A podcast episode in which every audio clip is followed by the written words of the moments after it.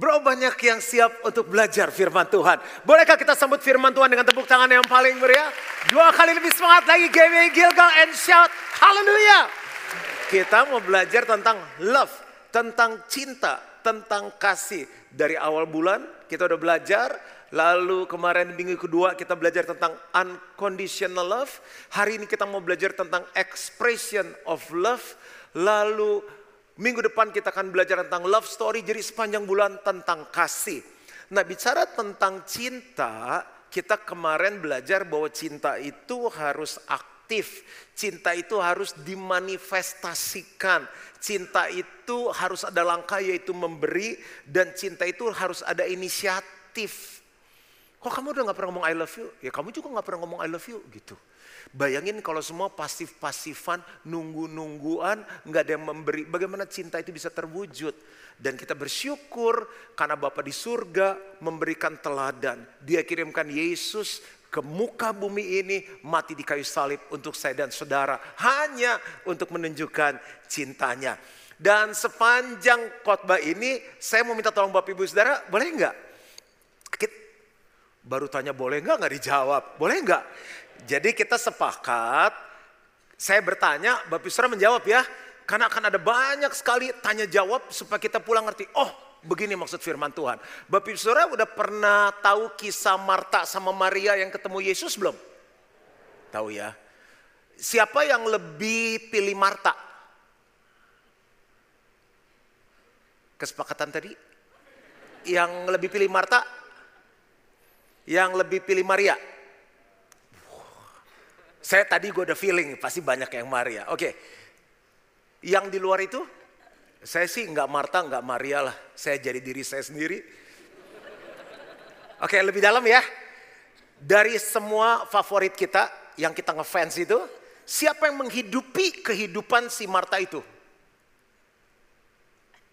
Pasti yang kedua. Siapa yang menghidupi kehidupan Maria? Oke. Jadi saya ngetes dulu karena ternyata masih slogan kita khotbahkan. Tadi saya pikir mau pulang early. Karena begitu Maria semua angkat tangan. Jadi harus dengar khotbah hari ini. Karena ternyata cuma fans. Oke, Lukas 10 ayat 38 sampai 42. Ketika Yesus dan murid-muridnya dalam perjalanan, tibalah ia di sebuah kampung. Seorang perempuan yang bernama Marta menerima dia di rumahnya. Ini baca baik-baik ya, pelan-pelan karena kita akan banyak bahas dari sini. Perempuan itu mempunyai seorang saudara yang bernama Maria. Maria ini yang fansnya Bapak Ibu itu duduk dekat kaki Tuhan dan terus mendengarkan perkataannya. Sedang Marta sibuk sekali melayani. Ia mendekati Yesus dan berkata, Tuhan tidakkah engkau peduli bahwa saudaraku membiarkan aku melayani seorang diri? Suruhlah dia membantu aku. Tetapi Tuhan menjawabnya, Marta, Marta, engkau khawatir dan menyusahkan diri dengan banyak perkara. Ayat 42 kita baca dengan suara yang paling keras, semangat, antusias, dua, tiga. Tetapi hanya satu saja yang perlu, Maria telah memilih bagian yang terbaik, yang tidak akan diambil daripadanya. Ibu-ibu, kalau ada seorang pria, kita masih single, cinta sama kita, tapi nggak pernah ngomong I love you sama kita. Ibu-ibu mau nggak kawin sama dia? Nggak pernah traktir kita. Nggak pernah ngasih kado. Kita ragukan cintanya. Boleh sih langka loh spesies ini. Dari satu sekolah tuh semua ya 6, 5 setengah dia tuh 8 loh. Wah luar biasa. Tapi kita nggak mau karena dia nggak pernah mengekspresikannya. Ketemu kita bengong, senyum, di hati kita bertanya, apa kelainan kah?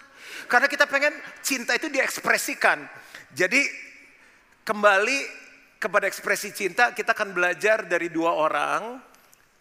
Lalu ada tiga kolom saya bikin. Yang mau Marta dulu, Maria dulu. Marta lah, kasihan udah yang fans cuma tiga orang. Kita Marta dulu, baru yang kedua adalah Maria. Lalu yang ketiga biar sama enak mar mar tadi saya mau martono cuma dia singer saya nggak enak uh, martabak atau markisa siapa yang beli martabak Wah itu kesukaan kita semua cuma dosa terlalu berat martabak ini ini grup kita ya Jadi Marta punya mengekspres, cara mengekspresikan kasih sendiri, Maria punya mengekspresikan GB Gilgal, kita panggil grup martabak. Biar nggak ada yang tersinggung. Siapa penggemar martabak di tempat ini? Aliran coklat, keju, coklat keju. Coklat keju dengan pisang dan susu kental manis. Iya, luar biasa sekali. Kayaknya minggu depan mesti Adera yang kuat nih. Ali saya itu kalau ngomong martabak saya itu nggak tahu kenapa menyala-nyala. Kenapa martabak di luar negeri sama di Indonesia beda?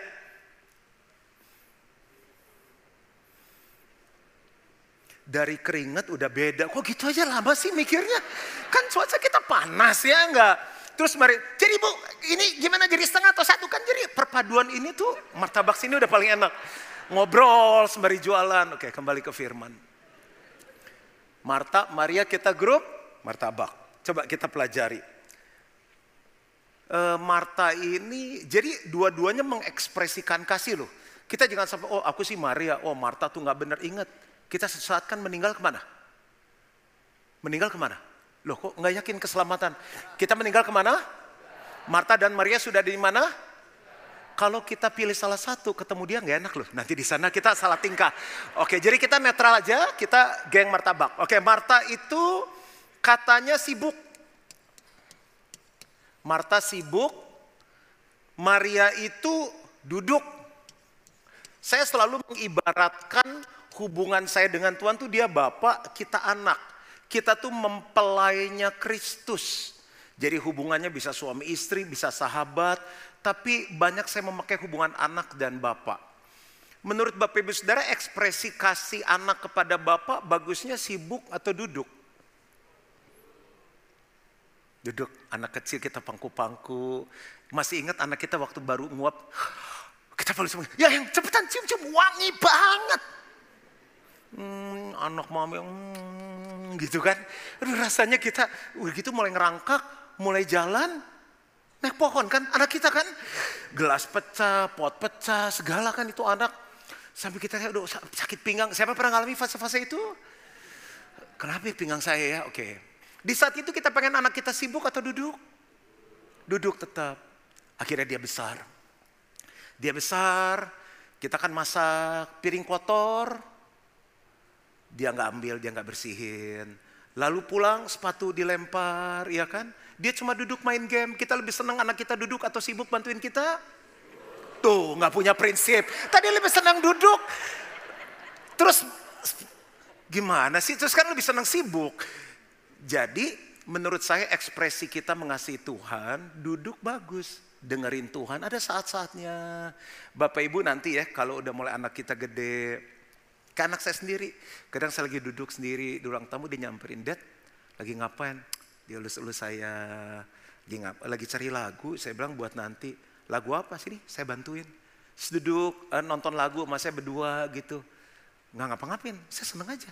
Jadi saya ngebayangin Bapak di surga tuh seneng kalau pagi-pagi entah yang orang malam seneng malam duduk, diam sama Tuhan tuh Bapak seneng loh. Tapi kalau sampai 35 tahun duduk terus.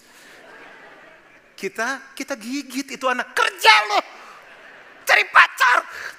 Jadi harus balance nah geng martabak.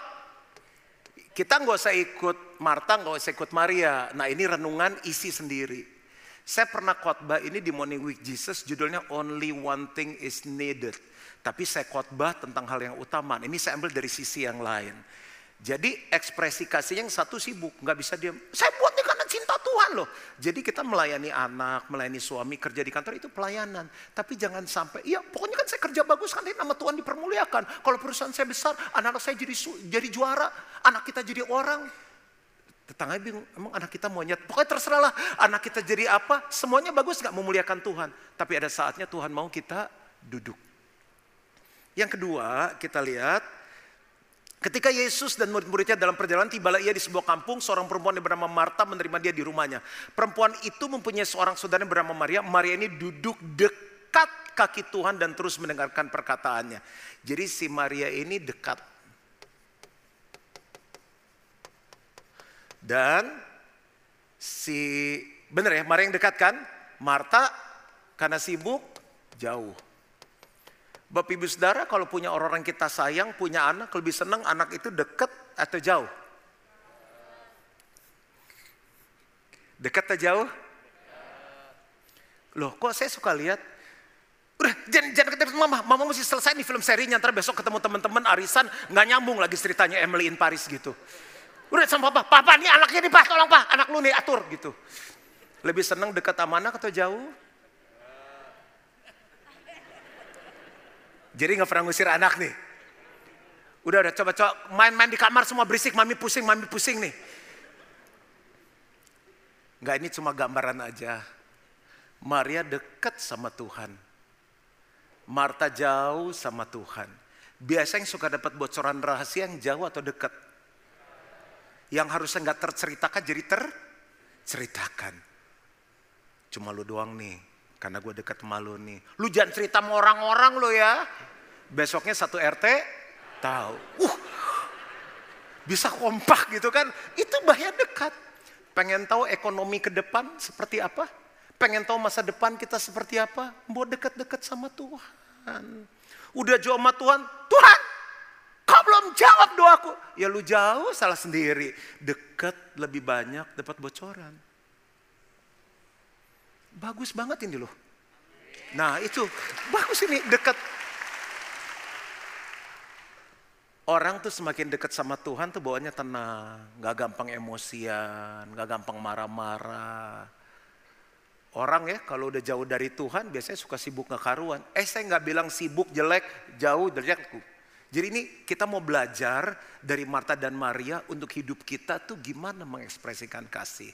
Tim martabak, isi ya. Saya coba iseng ah, jawab yang ini. Siapa yang aliran Maria dekat banget sama Tuhan? Yang aliran Marta jauh? Yang oke, okay. yang kadang dekat, kadang jauh sama Tuhan? Oke. Okay. Yang ketiga, kita akan belajar 23 hal aja ya, perbedaan Maria dan Marta. Ada masalah? Oke. Okay. Berarti sampai nomor berapa nih sekarang? Tiga ya. Kita baca lagi ayatnya. Perempuan itu punya seorang saudara bernama Maria. Maria ini duduk dekat kaki Tuhan dan terus mendengarkan perkataannya. Mendengarkan perkataannya. Jadi dia tuh mendengar perkataannya. Nah yang satu lagi ngapain si Marta? Sedang Marta sibuk sekali melayani. Ia mendekati Yesus dan berkata, dengar baik-baik nih. Orang pelayanan nih. Tuhan, Tidakkah engkau peduli bahwa saudaraku membiarkan aku melayani seorang diri? Suruhlah dia membantu aku. Jadi yang sementara satu mendengar, yang satu apa? Menuntut.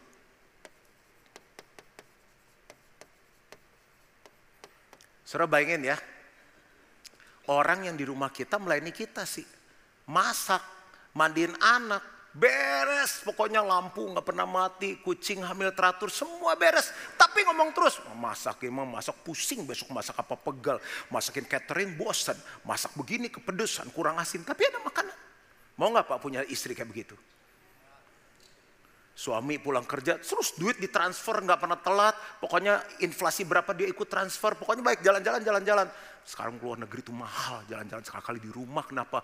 Udah gitu belanja, orang masih ada barang di rumah. Ini dibeli, itu dibeli. Makan banyak banget kayak King Kong. Terus traktir makan semua, ngoceh terus. Mau punya keluarga kayak gitu? Ya mau. Ada banyak orang nih, kalau dia jauh sama Tuhan, sibuk masih pelayanan, ngomong terus. Pernah ketemu pelayan Tuhan kayak gitu?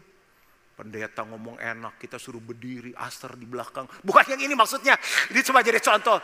Baktian nambah terus nggak mikir apa, doer nyanyi enam kali. Dia pelayanan, singer terus, tapi terus komplain. Bisa ngebayang nggak Tuhan yang disenangan tuh hatinya gimana? Dia pengen ini, gue matiin nih mic-nya. Gitu kan. Nah untung makanya kita nggak pernah jadi Tuhan. Kalau kita jadi Tuhan, gue matiin nih mic-nya. Jadi melayani tapi nuntut. Nah itu orang yang terlalu sibuk, jauh dari Tuhan, bawanya komplain, ngedumel, marah. Tapi kalau orang yang duduk sama Tuhan, dekat, tenang, ngadepi hal yang gak enak juga. Tuhan, apa rencana Tuhan ya? Aku ditambahin tugas jadi enam kali singer. Mungkin aku dipercaya Tuhan. Orang yang tahu banyak, dipercaya banyak. Yang penting walaupun enam kali, Tuhan senang deh, gitu tenang. Dia ngadepin suami, wah Tuhan apa yang harus aku lakukan? Aku gigit atau kau kasih senyum? Kasih senyum. Gitu.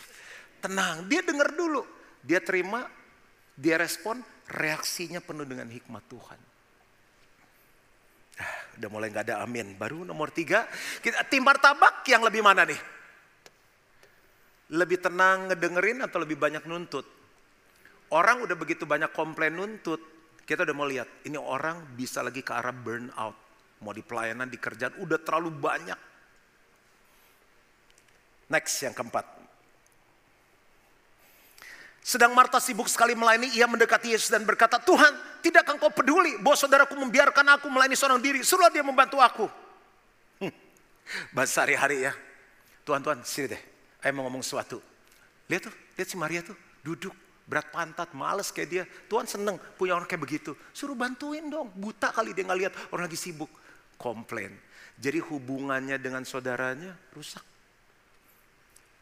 Kita tulis ya, Marta hubungan terganggu.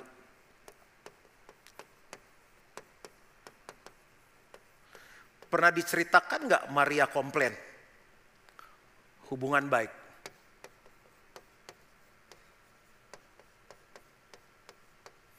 Masih inget nggak saya pernah ngajar gini. Kalau yang ke sini benar, hubungan dengan Tuhan benar, ke sininya benar. Ini kata vertikal atau horizontal? Kalau yang vertikalnya benar, horizontalnya benar. Kalau ininya nggak benar, perlu dicek hubungan ke sininya benar atau enggak. Lihat ya, Marta sibuk jauh dari Tuhan, nuntut, komplain, ngedumel, hubungan sama orang lain terganggu.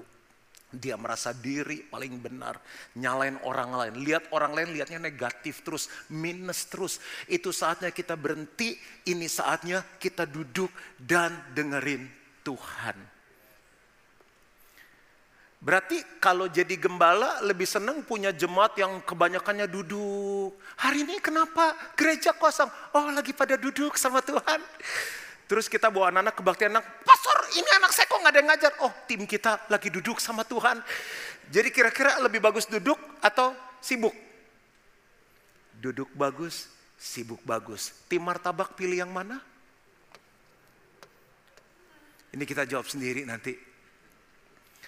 Saya sibuk, capek. Berapa kali saya bilang, Cak, nungguin you belajar jadi nggak kuat, tidur dulu. Oke deh, tidur dulu, doa sama mami ya, nggak kuat. Plus, isi saya pagi bilang, kamu tidur, enak banget. Udah capek. Saya ngerti, saya harus balance antara kehidupan Maria dan Marta menjadi seorang martabak.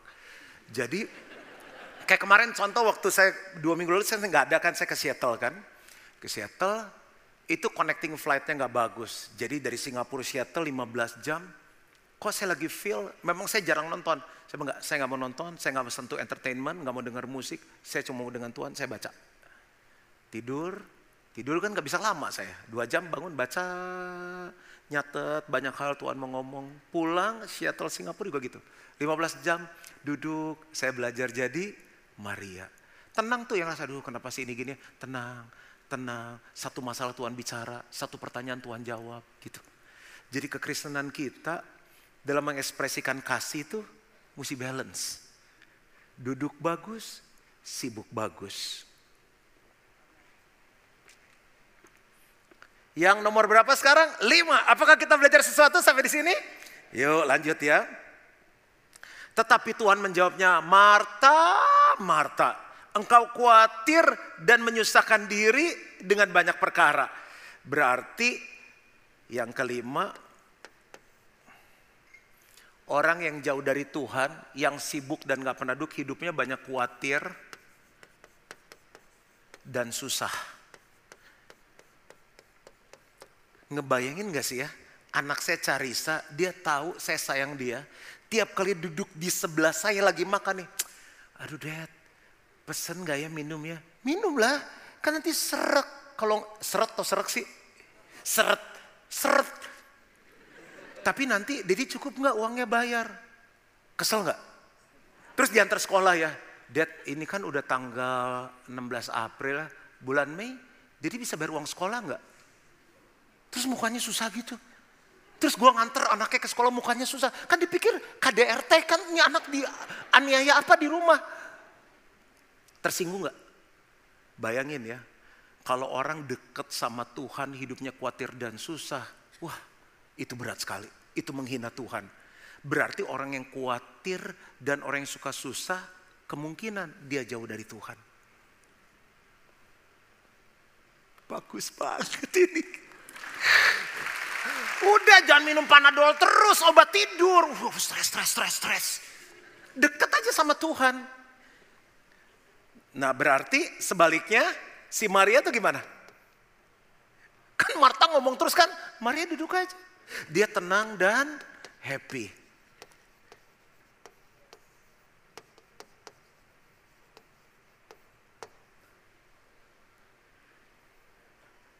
Bapak Ibu setiap hari pergi, Jokowi nemenin kita. Nggak pernah mandi, mandi. Orang ngomong seenak aja jadi sopan sekarang. Ada ketenangan nggak? Mau ngadep minta kredit bang, ditemin sama Presiden RI. Kemungkinan besar gol nggak? Wah Pak, kalau ada laporan Bapak, Pak Jokowi tuh gini. Tehek. Ini yang di sebelah kita raja segala raja, Tuhan di atas segala Tuhan yang punya langit, bumi beserta segala isinya. Gimana sih? Suka khawatir dan susah yang gak jelas begitu? Coba bilang sama-sama tenang, happy. Sekali lagi, tenang, happy. Lihat muka sebelahnya sekarang. Coba langsung dideteksi. Kita kembali ke tim martabak. Tim martabak, ini nama Bapak Ibu yang pilih loh, pilih martabak. Lebih suka tenang happy atau khawatir dan susah? Kebanyakan mana nih tahun 2023? Simple. Yang keenam.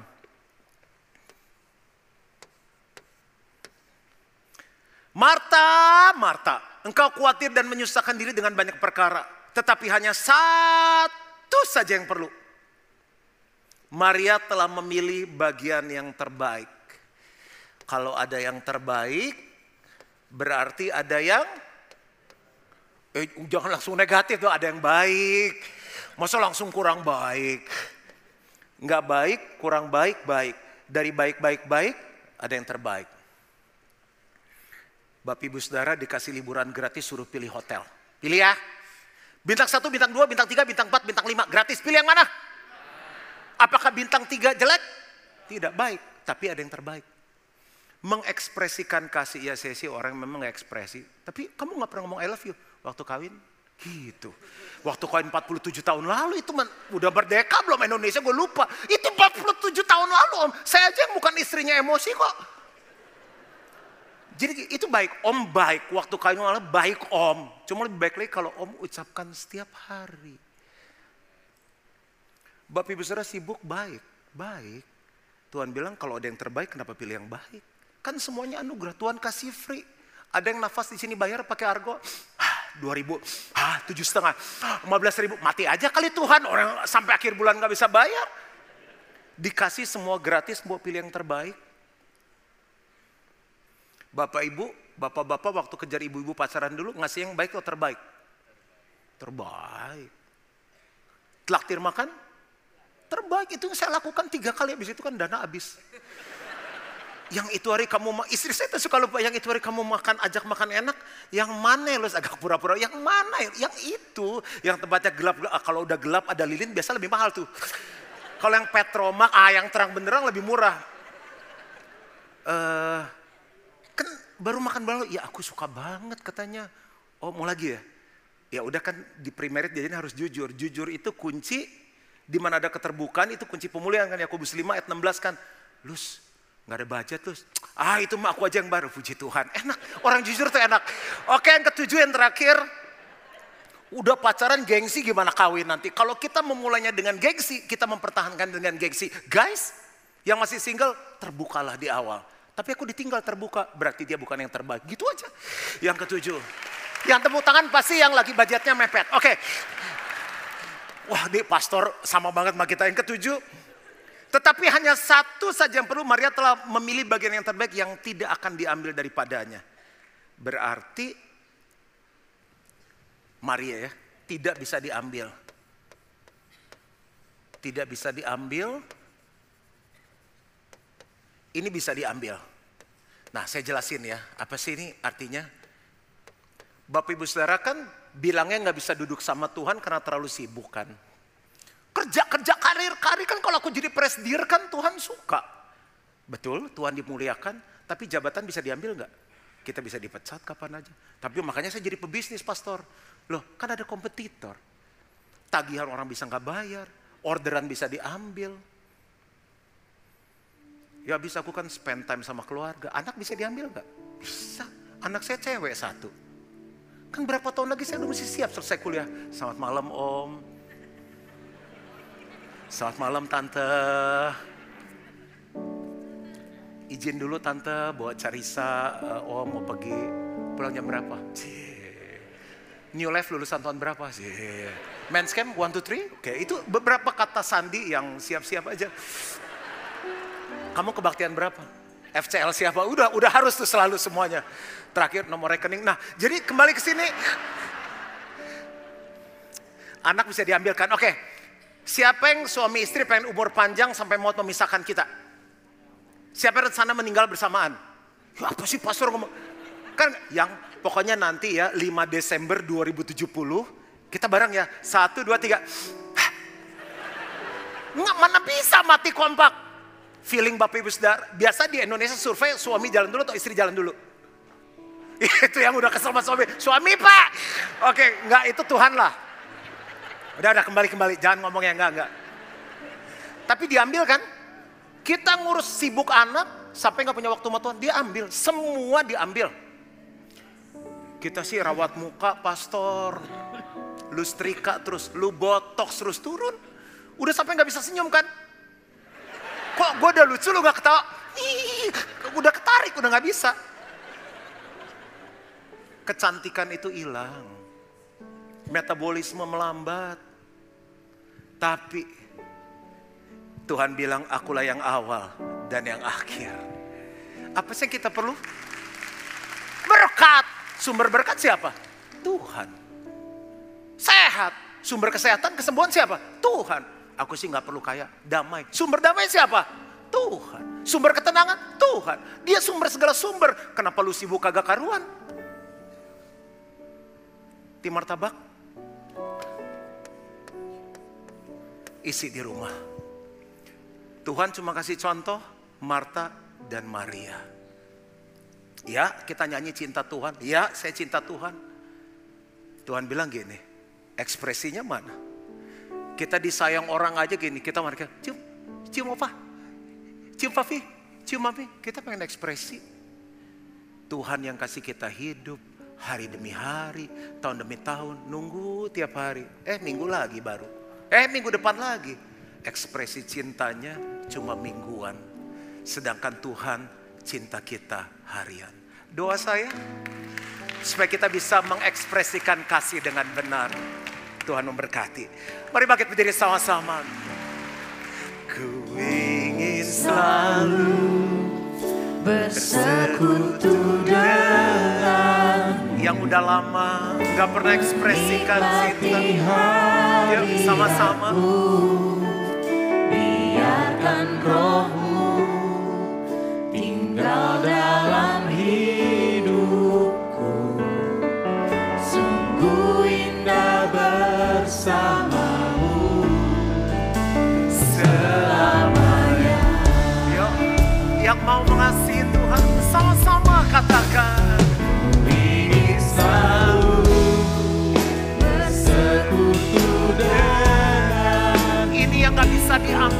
Diambil daripada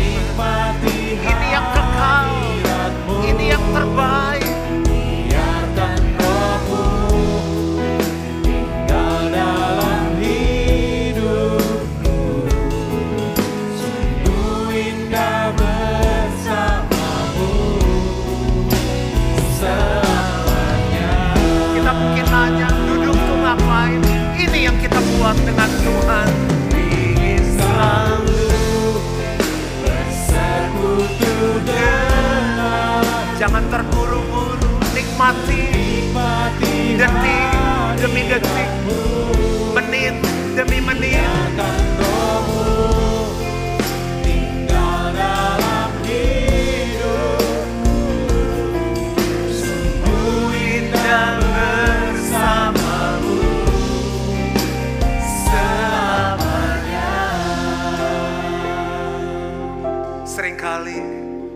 Lupa bahwa ada yang sedang menikmati kita. Tapi kita terburu-buru sibuk untuk banyak hal yang bisa diambil dari hidup kita. Lebih dalam lagi ku rindu kau Tuhan lebih dari segala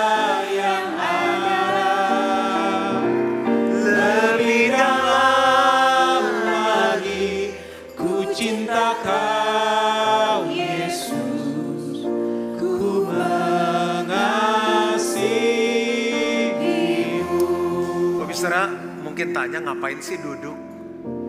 Saya banyak alami Tuhan hibur, Tuhan peluk, Tuhan bicara sama saya. Ada FCL tanya, Bapak saya aja mimpin 15 orang aja puyeng Pak kadang-kadang. Bapak tuh mimpin banyak orang gimana? Saya bilang saya nggak kuat. Cuma saat saya duduk, saya dengar Tuhan, saya tenang. Tiba-tiba Tuhan kasih kekuatan. Saya bisa tenang, happy, ngadepin kehidupan. Karena mengekspresikan kasih itu sering kali nggak harus melakukan sesuatu, cuma duduk itu adalah kasih kepada Tuhan. Dan sering kali saya ngalami hal seperti ini. Kita nyanyi sama-sama. Ku di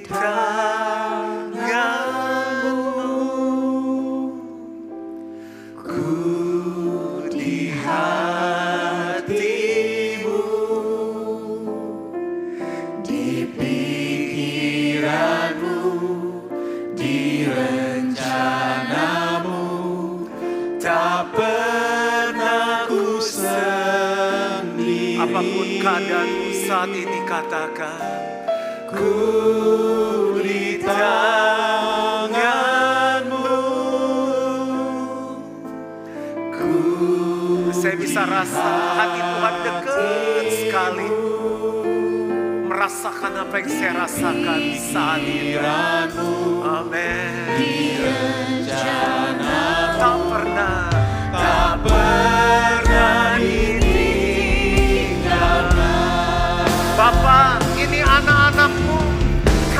kami percaya.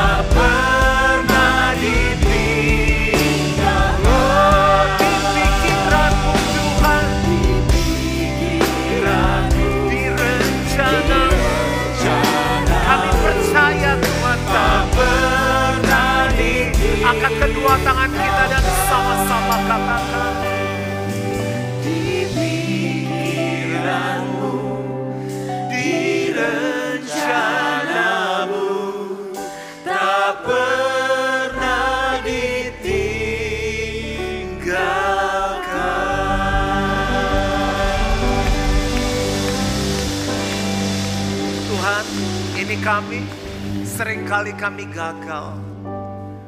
Kami lebih banyak seperti Marta. Mungkin kami lebih banyak seperti Maria. Kami punya alasan, ya kita cemoma Tuhan. Dan kita nggak pernah melayani. Melayani perlu, tapi duduk juga perlu. Ajar kami roh kudus untuk bisa mengekspresikan kasih kami lebih kepada Tuhan. Sama seperti Tuhan selalu mengekspresikan sayangmu. Rahmatmu selalu baru bagi kami. Biar hidup kami menyenangkan Tuhan. Dan semua yang percaya sama-sama katakan. Amin.